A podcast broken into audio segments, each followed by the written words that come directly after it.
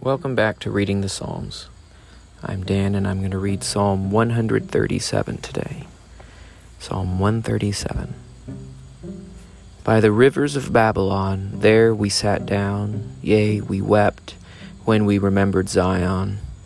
Upon the willows in the midst thereof we hanged up our harps. For there they that led us captive required of us songs, and they that wasted us required of us mirth, saying, Sing us one of the songs of Zion. How shall we sing the Lord's song in a strange land? If I forget thee, O Jerusalem, let my right hand forget her cunning.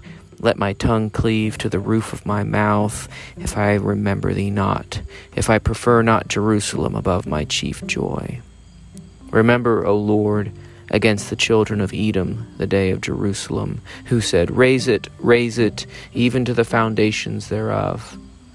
O daughter of Babylon, that art to be destroyed, happy shall he be that remembers thee as thou hast served us. Happy shall he be that taketh and dasheth thy little ones against the rock.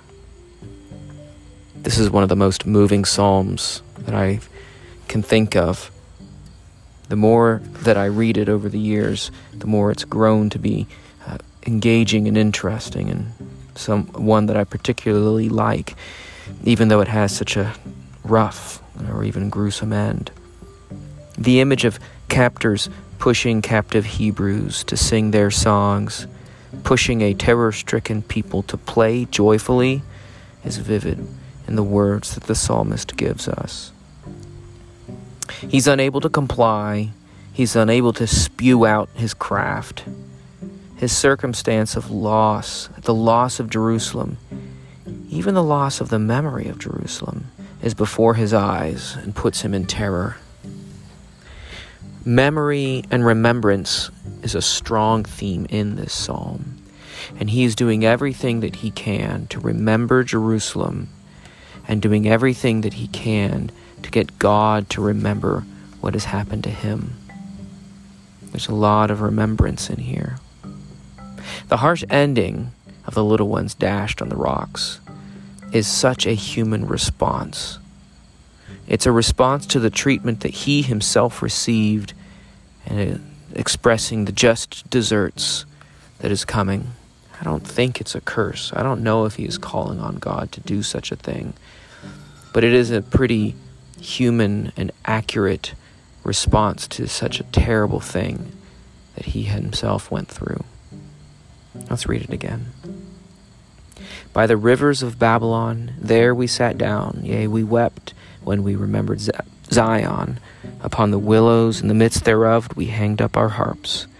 For there they that led us captive required of us songs, and they that wasted us required of us mirth, saying, Sing us one of the songs of Zion. How shall we sing the Lord's song in a strange land? If I forget thee, O Jerusalem, let my right hand forget her cunning. Let my tongue cleave to the roof of my mouth if I remember thee not, if I prefer not Jerusalem above my chief joy.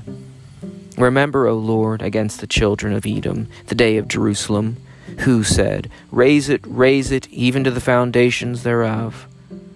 O daughter of Babylon, that art to be destroyed.